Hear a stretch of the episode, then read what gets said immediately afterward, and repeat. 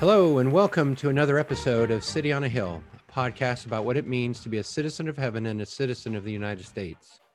We want to encourage Christians to find their tribe in the church and their hope in the kingdom of God, rather than to seek both in the kingdom of man. So, with that, let's get to it today.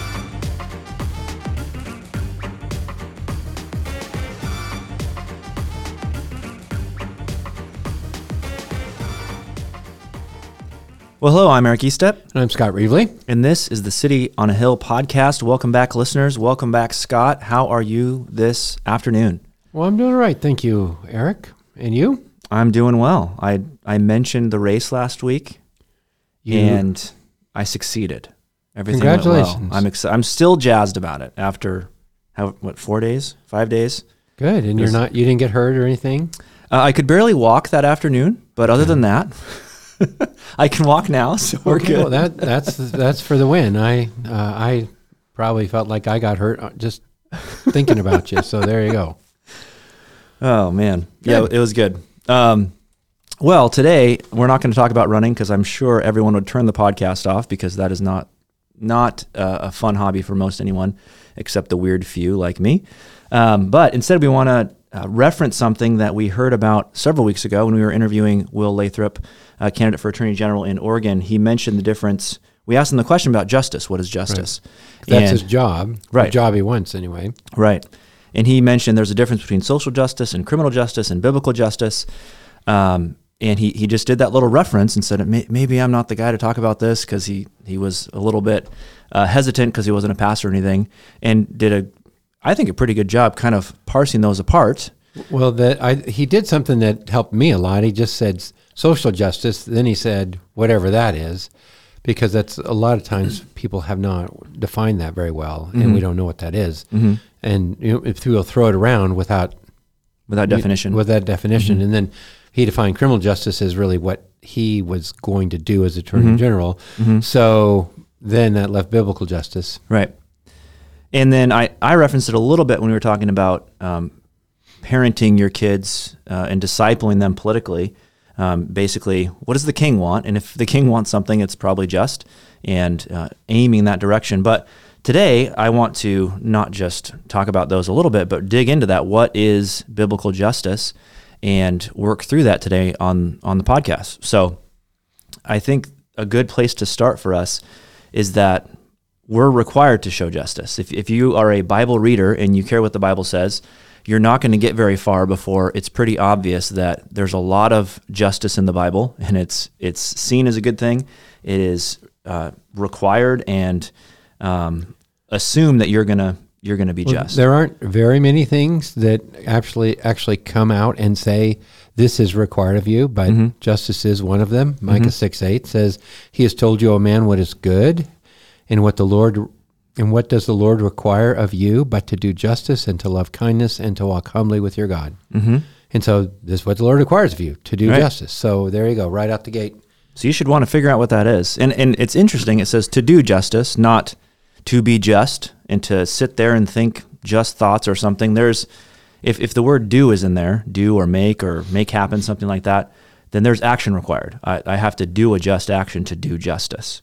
So there's if if you weren't listening before, you might want to listen now because Well, there is There's a difference- requirement. You know, there is a difference too between, like you said, between thinking about it and doing it, Mm-hmm. or having some certain kind of thoughts and actually certain kind of actions. And and it's really worth mentioning that that is important that we um, that we pay attention to the fact that this is an action required uh, text Mm-hmm. here. So. yeah, Um, to do to do nothing but have just ideas is not justice. Right. You have not done justice if you've just thought just ideas. Yeah. And it's right to talk, it's right to want to talk about justice. Uh, Will mentioned social justice, whatever that is. But I think even that desire to describe things as just and say we want to do justice or, or put an adjective in front of it, whatever it is, I think that is coming out of our being image bearers. We image bear, we reflect the image of God. God is just. So there's something in us that wants to be just. And we might mess up the definition and, and pursue the wrong thing. But I think the the desire to pursue justice comes out of the fact that we reflect who God is. And sometimes we do it in a broken way. Um, but I think that's part of us. It's not just. I don't think we just made that up and went, "Oh, this this will be a fun activity." I, th- I think there's a uh, image bearing quality to that. Well, it, so fundamental in all human beings, there's some level of image bearing and therefore justice or desire for justice. Um, it is interesting, though, that where you don't have a Christian influence, you don't have the same level of concern for justice. Mm, And so yeah. some of the concern for justice does come out of a Christian background or heritage. Sure. And it comes out of there because, like you mentioned earlier, it is the character of God. And mm-hmm. those that are paying attention to his revelation, what he says about himself, mm-hmm. are going to know that's the way he is. And so if you're going to follow him, worship him, uh, you're going to be like that. Mm-hmm. And so there's there are just a few texts that are probably worth. No, there's lots of texts. Maybe we should just mention a few. How's that? Sure.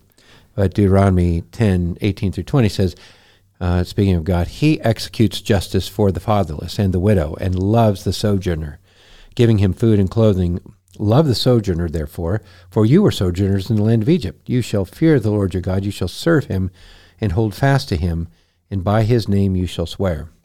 So it just leads with execute justice for, uh, he executes justice for the fatherless and widow, and he loves the person who's without family, sojourner. So hmm There's a lot in Psalms as well. Uh, Psalm 9 7 says, the, But the Lord sits enthroned forever. He has established his throne for justice. Um, and then in Psalm 33 4 and 5, it says, For the, Lo- the word of the Lord is upright, and all his work is done in faithfulness. He loves righteousness and justice. The earth is full of the steadfast love of the Lord. So it's, and, and those are three. We grabbed three. There's probably hundreds. Um, but those are three indicative uh, just passages that say it indicates this is who God is. This is what he, this is what He loves. He loves righteousness and justice. Well, and he does it. I mean, that's the thing. He executes justice for the fatherless. So when he says you do justice, Right. yeah, he's asking you to Do do what I do. act. Yeah. Yeah. Do And as I, I- say, not as I. Or, no, do as I do, not as I. Well, do as I No, do, and it's as God. I say. He's Do- God. Yeah, do as I do, He and, says it and does it. and as I say. Oh, Close there. And and just to go back to uh, you're talking about cultures that are influenced by Christianity. Um, I think that's a really good point to underscore is that we pursue justice in specifically the West and and America. We pursue justice in a way that only makes sense because we have been influenced by Christianity. And there when you talk when we'll talk more about this as we go, but even even talking about equality or equity or anything like that, those are Christian um, Christian words. Those are those are Christian definitions, and to pursue them, even if you pursue them in a in a broken way or a uh, inefficient way or or ineffective way rather, um, that's because you're you're using the language of Christianity and you're going, hey, let's let's go this direction. And I read uh, if if you're looking for a book to read, Tom Holland wrote a book um, called Dominion, I believe is what it's called. Just as and that guy's not even a Christian. Um, I think he'd call himself curious or something, but he just goes from uh, basically Christ dies on the cross, and he just does a history and says this is because of this, and this is because of this, and this is because of this, and just traces all of these lines of of influence of of Christianity. influence of Christianity Right. all the way to the present day, and the way the way we uh, um, are are desiring to pursue justice. That's because we have a foundation in Western civilization with Christianity. So, if you want a book, there you go. Um, and with that in note, uh, justice is best defined by the Bible, um, not by our preferred ideology. So we've talked about Koyzis a bunch here. There's plenty of ideologies that will give us different. Um, when he says Koyzis, he means uh, an author, is an author who wrote a book called Political uh, or uh, political visions and illusions. Visions and Illusions, Mhm. where he talks about various ideologies.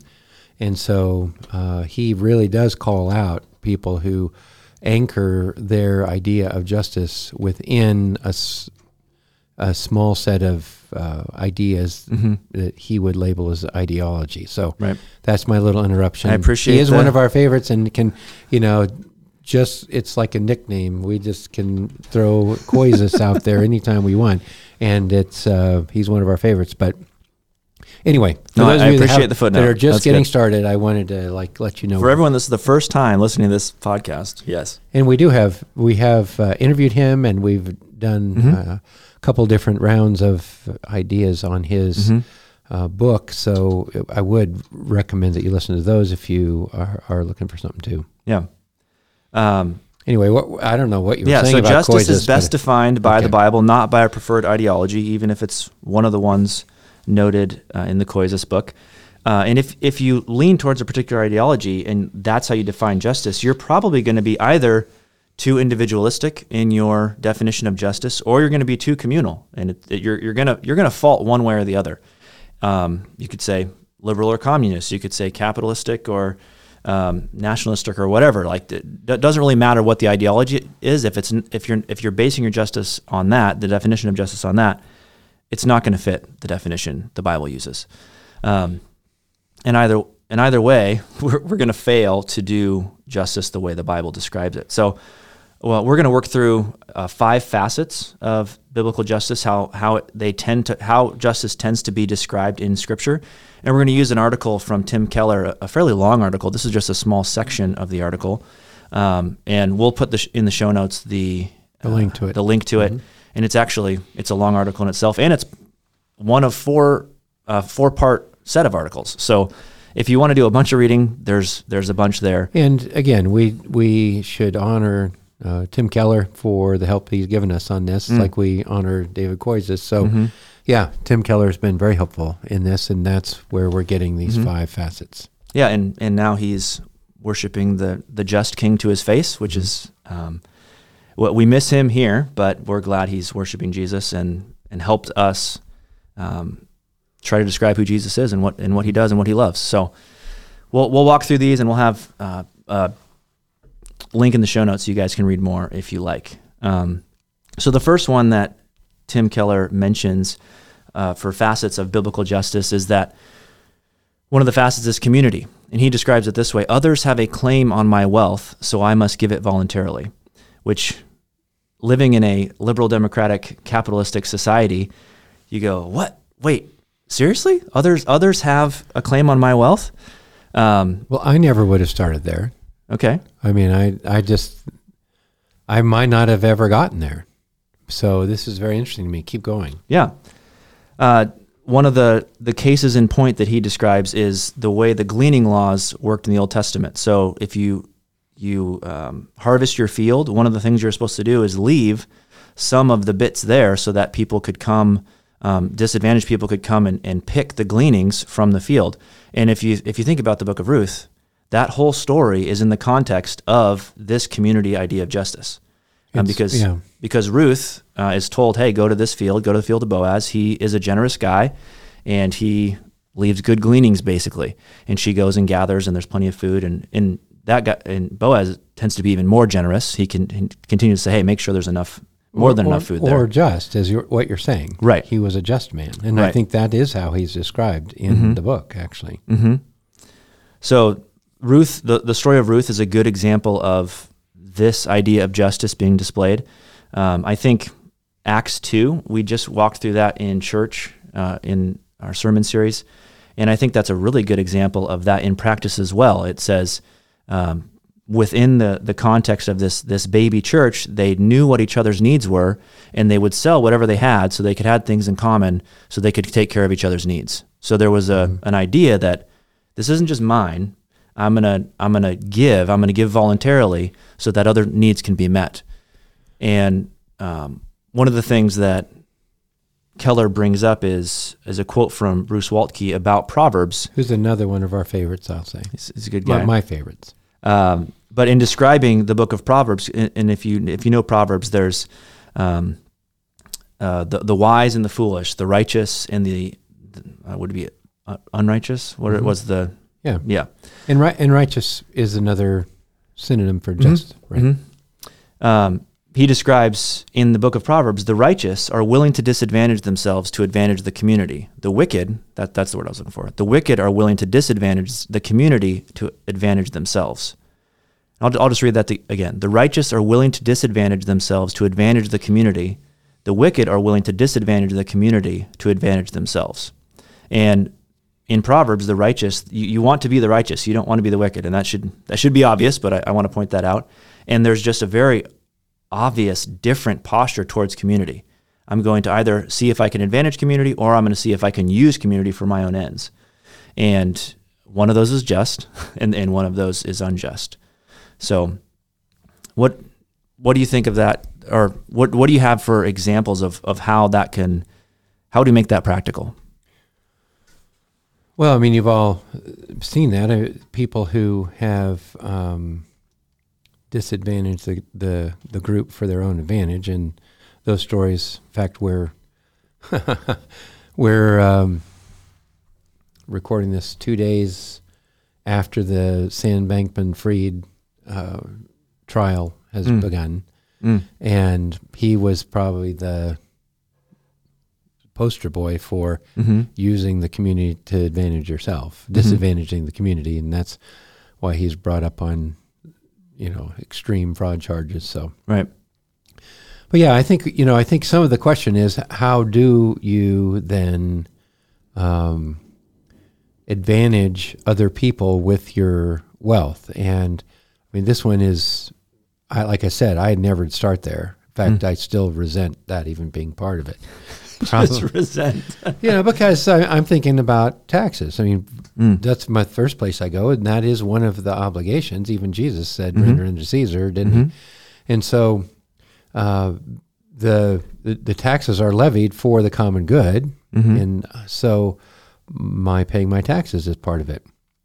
Uh, worse than that, shall I say it that way, is voting for a bond levy that might help a school. Mhm. Okay. I mean, there are a lot of there are a lot of times that I I'll, I'll just say that I haven't voted uh, for a bond levy, and um, I mean I think you, Eric, have uh, helped me with that. Some other people have challenged me on it, and I think really they're right. I, I to to think in terms of the common good, in when I vote for additional taxes to come out of my Mhm. you know paycheck or my property tax that's it's not just automatic that my chief goal is to keep the most value in my bank account Right. that's i, I think the thing that we're talking about and it's super super practical when it comes to something like a Mhm. bond levy or a, a police levy or a fire levy or something where the common good is going to require something of me now that that's Right. not biblical justice per se that's just looking for the common good Mhm. whereas if you're if you're thinking about what is it that you might have to what kind of gleanings might you have to to Mhm. share for instance from uh, some of the things you have it may be it may be that you show up with money in a handout but probably most of us don't do that there are probably other creative ways that you can look out for you know other people and dis- it to your own disadvantage if you have Mhm. to Mhm. you know whether it's giving them rides or Mhm. whether it's using uh, money that's been given to you anonymously to serve other people or to um, help uh, help them get a leg up in some way. So you're just looking for ways to do that, and um, you know, I I I did have somebody um, who we we handle benevolence um, requests really for our church, and so Mhm. That's one of the ways that the community gives so that they can share with people in need. Right. And I mean, I've had I've had people make requests and just say, you know what, if you're if if the church doesn't feel like this is one they can do, I'll do it by myself. I mean, which is just completely this. Right. It's like I see this need is so significant that it, I'm gonna I'm gonna submit it to the church, and Mhm. if for some reason they can't, I will, or I'll do part if the church wants to do part or whatever. And they're just committed to this sense of justice, which has been really uh, encouraging for me to see. And so th- I don't know. There's other ways, but those Yeah. are a couple that get me started anyway. Well, and I think when we're thinking about our wealth, especially in a biblical, um, a biblical framework, all of our wealth is God's wealth. We don't have anything that's ours, and we are the, the language Scripture will use is steward. You're a steward of your stuff. I'm a steward of my stuff, and so if I'm a steward, that that should give me a different relationship with my money. And then the way I budget things should not be, okay, how do I squeeze every dime out of this so that I, I get pleasure from it, I get enjoyment from it. But instead, okay, God gave me this. What do I do with it? Well, or not just pleasure, enjoyment, but security mm-hmm. or, you know, retirement mm-hmm. or safety or mm-hmm. something that you get with your money. Right. You know, you know, we just had a conversation about last week offline about maximizing every mm-hmm. dollar, every opportunity, mm-hmm. and how. I mean, that's been a. There's been, like I said, I wouldn't have included this. This has been an mm-hmm. issue for me, and the Lord is uh, is helping me with this some. And I and I would say a question to ask yourself is if you budget, that's one thing. Um, are you are you budgeting your money in a way that you can that will help you steward it well? But if, if you do that, that's kind of step one. Step two is do you have a are you anticipating being generous with it? Are you anticipating giving it giving it away so someone else can have an advantage? Um, and I'd say if, if you don't have a spot for that, and we we have spots in our budget where we're going to give money towards this thing to help help these people or or random random generosity or hospitality hospitality um, really in the budgeting situation yeah. hospitality totally fit here yeah yeah and, and we have a, a line for that so that we can have people in our house um, but also institutional uh, ways of being generous whether it's a ministry that uh, help homeless people or ministry, pregnancy resource centers or other things.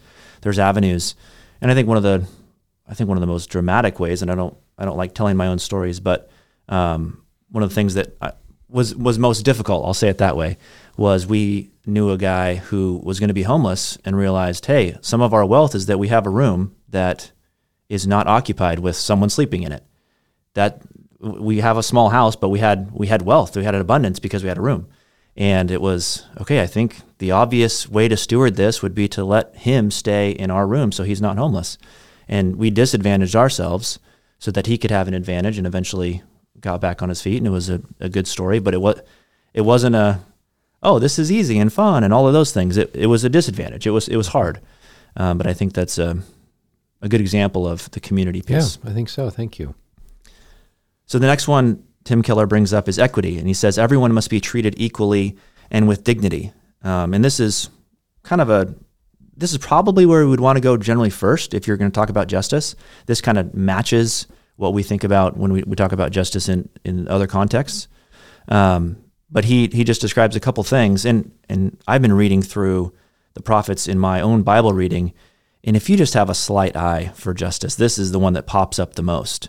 Um, and it says any, any system of justice or government in which decisions or outcomes are determined by how much money parties have is a stench before God. And he describes a couple, one of them is in Amos, where it speaks of unjust scales or selling even the sweepings of the wheat. And, and, Keller mentions to cut corners and provide an inferior product to order in order to make more money but not serve customers is to do injustice. So, and, and a lot of times in Scripture, it's going to talk about um, the outsider, the foreigner, the person that may be automatically disadvantaged because they don't speak the language like the the context would. So it'd be easy to disadvantage them. That's where a lot of the prophets are going to talk about hey you're you're doing the unjust thing. You are um, you're measuring things in a way that gives you advantage and gives them disadvantage. And this is saying from a biblical perspective everyone must be treated equally and with dignity. And that should be a basic a basic understanding of justice well, I think that is probably what the one you learn when you're a kid. Mm-hmm. You know, learn to share or make sure everyone gets their right fair uh, shake there. Mm-hmm. So that that is the way that we teach justice largely mm-hmm. is mm-hmm. to make sure it's fair. Mm-hmm. So, um, yeah, I think it's probably uh, again because we learn it first, or because it's sort of playground justice. It probably is important to think about um, how you might do that in real life. Mm-hmm. Um, do you have anything that comes to mind about what real life looks like with justice and equity? Well, I think treating people the same. Um, a lot of times in Scripture, it's it's talking about if the person has writ uh, more money, you shouldn't treat someone better because they have more money. Or or I think it's in James when don't don't treat nicely the one who walks in with with the better clothing and is looks looks like it might advantage you if you're around them. Um, I just think about when when someone talks to me. Um, I'm walking down the street in Portland or something, and someone asks me for money. and they're they're homeless, uh, obviously the the initial response is "Ah, I don't know what to do. I don't I don't really want to engage this right now. But I try to go. You know what? This is, and I'm I don't think I'm perfect at this, but I'm I'm trying. Um, this is this is a person. This is an image bearer made by God, and how do I treat them equally? And often, um, I usually have an opportunity to go. You know what? I don't have any cash to give you, but I'm going to go over there because I was walking to get lunch anyway, and I'm going to get two of lunch, and I'm going to bring back lunch, and and that's an action to go. I think you're a person. I think God cares about you, and I don't exactly know how to best care for you, but I do know you need food, and that would be helpful for you. Um, rather than just I'm going to treat you not like a person by trying to ignore you. And one of the things I, I even do is just try to look try to look someone in the eye and just tell them hello. Even if you do if you do nothing else, that that action is how can I treat you equally. Um, and I also have a bunch of opportunity. I'll say it that way because I'm in in construction. I have a, a lot of opportunity to treat people unfairly because maybe maybe this uh, customer just isn't as savvy as this customer, and because they're not as savvy, I could kind of pull the wool over their eyes. Um, that one comes up a lot. There's always opportunity to be less than equitable. We could say it that way.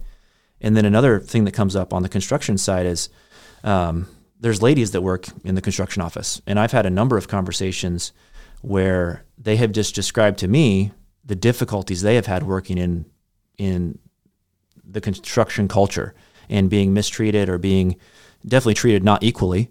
And um, I'm not I've not always been at, at a spot where I can um, affect change, but I think even just being able to listen and, and hear and then go, hey, can I can I talk to someone for you, or can is there something I can do for you? And being an ear for them because that it, it was very obvious, like no one's ever listened to you on this. This is this is the first time um, anyone cared. So th- those are some of the things that come to mind. Well, I do, I do think developing an eye for uh, the the potential of mistreatment, like who is most likely in this situation to Mhm. not get the, you know, not have the level playing field, and some of that's some of that m- might have to do with ethnicity, some Mhm. it has might have to do with gender, some might have to do with age. Mm-hmm. Uh, so it's just the kind of thing that, as uh, as a follower of a just king, we are on the lookout for those that may not be treated equitably. So, uh, yeah, thank you. Mm-hmm. Uh, so the next the next one is corporate responsibility, and this is fairly similar to what we were talking about last week on the podcast when we talked about sins of our fathers. But again, if you if you read through Scripture, it's going to be obvious there's a corporate responsibility aspect facet to justice in in the Bible, and uh, Tim Keller has this as his header: "I am sometimes responsible for and involved in other people's sins," and he had three little categories. One of them is corporate responsibility, one of them is corporate participation, and the other one is institutionalized sin. And we talked through a lot of those kind of that spectrum. Um, where is that? Maybe it's so distant that I'm not actually connected to it at all. Um, but sometimes it's there is a corporate responsibility. I'm connected to this, or I've participated in it as as another um, member of the of the corporate body. Um, or there's institutionalized, where it's something was made by people. And I often, when I think about this, just think about the sin of omission. Maybe I'm involved in an institution that was made before I was there, and it's perpetuating brokenness. It's it's perpetuating unjust outcomes. And if I if I don't go, hey, I, actually I have I have something to say about this mechanism, this institution, and if I do nothing about it, oh, I'm responsible now. And I I, I think I had the example of the um, uh, the build the building last last week where we talked about a project going poorly or, or it broke or someone did something within the institution. It wasn't me, but I, I, I am a responsible agent. I can I can help. And if I do nothing, then I'm it's definitely my fault because I I have an eye to fixing what's broken. Well, you you have a chance to take responsibility Mm-hmm. For for something somebody else did in in that re- Mhm. example. Mm-hmm. and um, so th- those those are around. I mean, you, I think probably there are things that push our buttons or rub us the wrong way about this, like Mhm. you know, look on your shirts. Where where was your shirt made? Mm-hmm. And you know, was it made paying fair wage? And I mean, you can do that all the way for every cup of coffee, every Mhm. piece of clothing, and you're just like going crazy. And um, there, I suppose, if you were extremely meticulous, you might be able to manage that, or probably if you're meticulous, you probably couldn't. It'd probably drive you more crazy. But I think that those kinds of questions aren't the wrong. You know, those are good questions to ask. Mm-hmm. And you know, you. Uh, so just give some thought, I think, to the the systems that you willingly participate in, and what are those systems then doing Mm-hmm. to um, to promote or to get rid of Right. uh, abolish justice, really. Right. And and I think we push back because we are far more again back to the ideology piece. I think we're far more individualistic. And we don't want to we don't want to talk about this because this seems to be a little bit too a little bit too corporate, a little bit too communal. Um, but I think that's why. But if you're going to read the Bible well, there's there's a whole bunch of this. Da- Daniel is confessing sin. Daniel is praying for things that he didn't do. It was before before he was in in Babylon, um, and we referenced that last episode. But so that's the that's the corporate side, and then um, Keller talks about number four, individual responsibility, and this is probably one we're most comfortable with. I'm I'm finally responsible for all my sins. Um, he also notes, but not for all my outcomes, and I think that's a with with both of these kind of together. Um, the Bible, he says, the Bible does not teach that your success or failure is wholly due to individual choices. Some of that is just just the environment you live in. Some of it is um, things that are outside of your control. He, ta- he talked about you might be poor. Some you might be poor because the Proverbs will talk about being foolish, and that may be, be why you're poor. You're you're in poverty because of of foolishness. But there might have been a famine that had nothing to do with you, but now you are in poverty because of a famine. So not all the outcomes are the same, and I think our culture, even in this, we'd go, yeah, individual. I'm responsible for my sin, and that's it. Um, but I think we break it when we say, and I'm responsible for my outcomes. So if you have bad outcomes, that means you're not pulling yourself up. Well, you're and responsible for your outcomes, and Right. they're bad. Therefore, you're bad. Therefore, you're bad. Yeah. So I think I think we we twist it a little bit and break it. Um, but I think this is a nuanced and and fitting observation of reality and, and how the Bible talks about well, so there's there's two categories here of justice in his mind. One is individual responsibility, and the other is corporate responsibility, and they're they're together and back to back because they're in some regard inseparable. hmm I think in that I think we have to come to grips with the fact that you know m- my sin is very seldom affects only me. hmm My sin very seldom is just my own you know devices, my own you know heart, then my own thoughts, then my own actions or words, and most of the time those are done in some kind of community and Mhm. there's some other ripple effect. And to be to be a righteous or just person you'll want to pay attention to not only the heart issue but how it plays out in community of people. Hmm and some of that was what we spent the last episode on so Yeah. And then the last one he talks about is advocacy. He says we must have special concern for the poor and the marginalized. And he points out, um, Bible says we, we are not to show partiality to any, but we're supposed to have special concern for the powerless. And that's not a contradiction. Um, we can defend, it's basically defending the rights of the poor and needy, as, as Proverbs would describe it.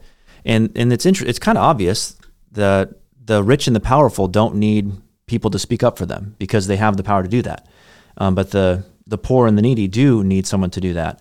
And I think in when when the unjust is happening, we are diminishing and we are ignoring the dignity of people if we uh, let them not be heard.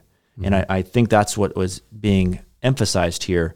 And throughout the prophets, there's there's a big advocacy piece, a theme that goes through. Um, Jeremiah 22 says, "Protect the person who's being cheated from the one who is mistreating," and then it lists them: foreigners, orphans, or, or widows. And even in our own day, those are the people that are most likely going to not be able to speak up for themselves and fall fall through the cracks or or go to the corner and not be heard and really be mistreated. So if if you're going to act justly in this world, you're going to advocate for them because they have dignity as well. Yeah, it just reminds me of um, one of the instances. We've had some good friends who've moved here from another country. And when they first moved here, they were riding public transportation a Mhm. lot. And so they were riding uh, Ma- the Max line on. Um, I think that the ticket was an honored citizen pass. Mm. So uh, to be an honored citizen, you have to be, I think, I don't remember what it is, but say 60 and older. Mm-hmm. And um, that, I think that was the name of the pass. But anyway, it was for those who were retired. Mm-hmm. Well, in the country they came from, they had retired, but Mm. they weren't 60.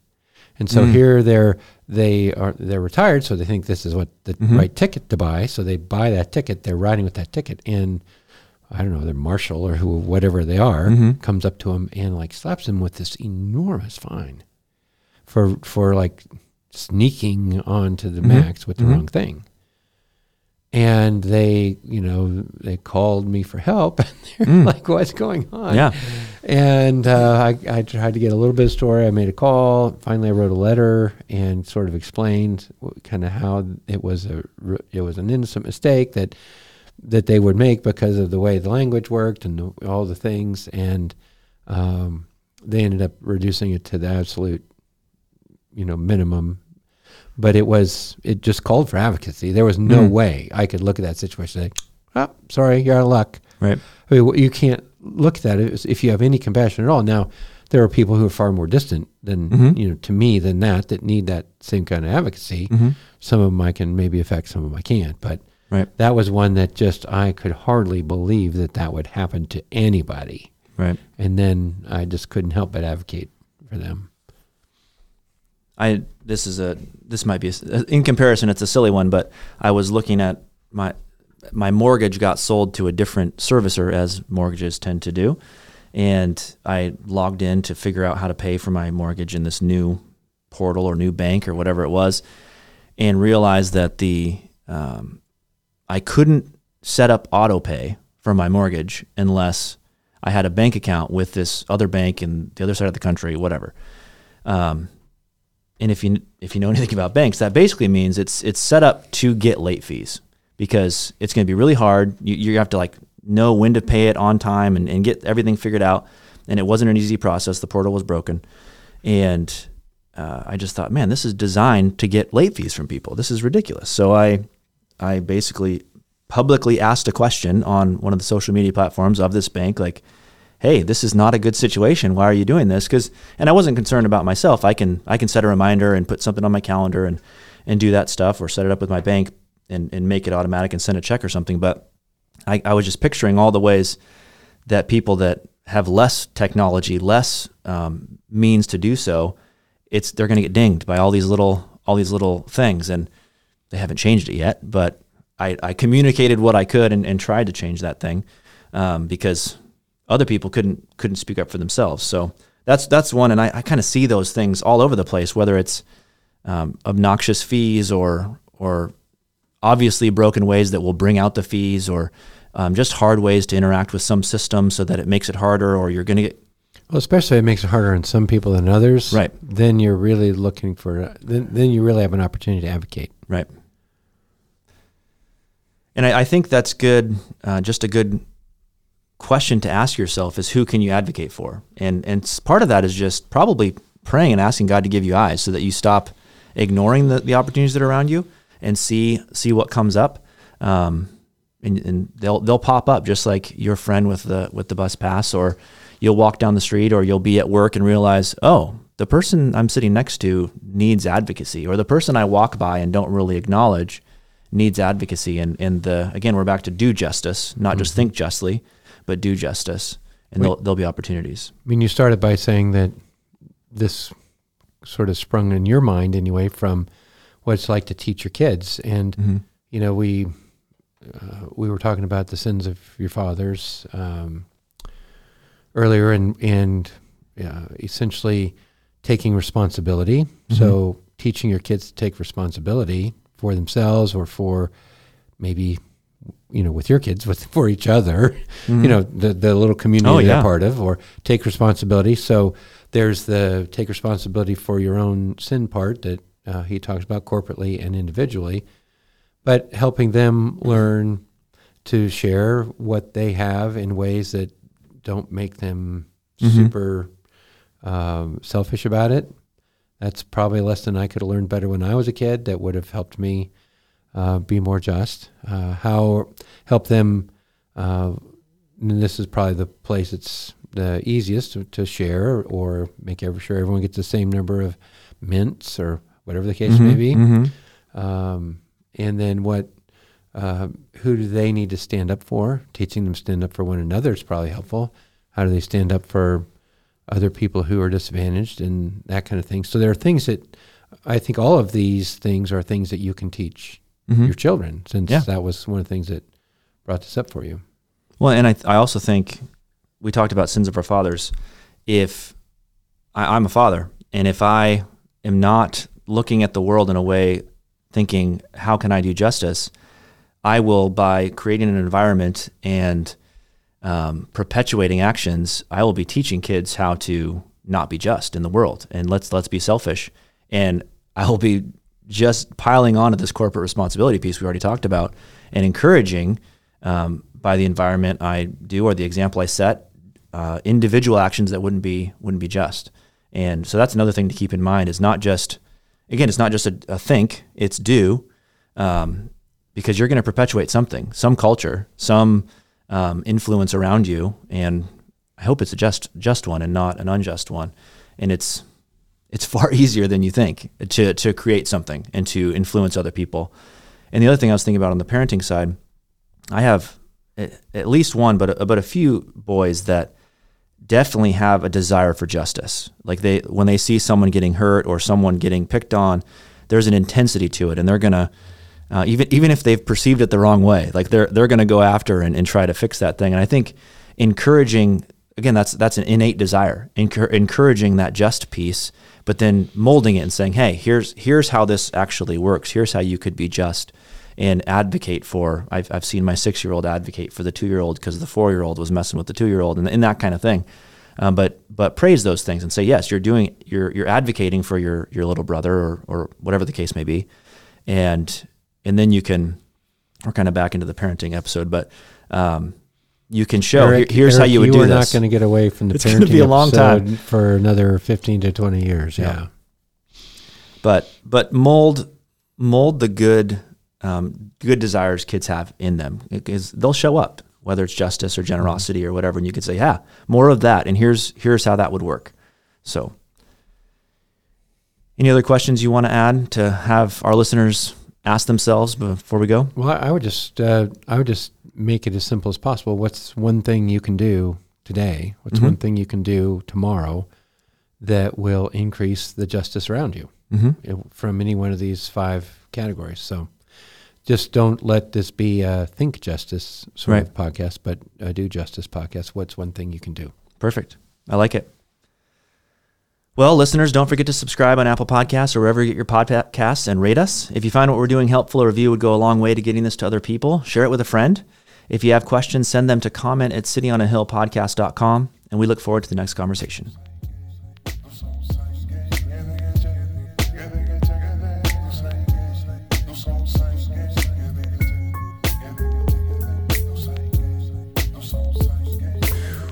All right, three, two, one. Hello, this is Eric Estep. Are you serious? oh man.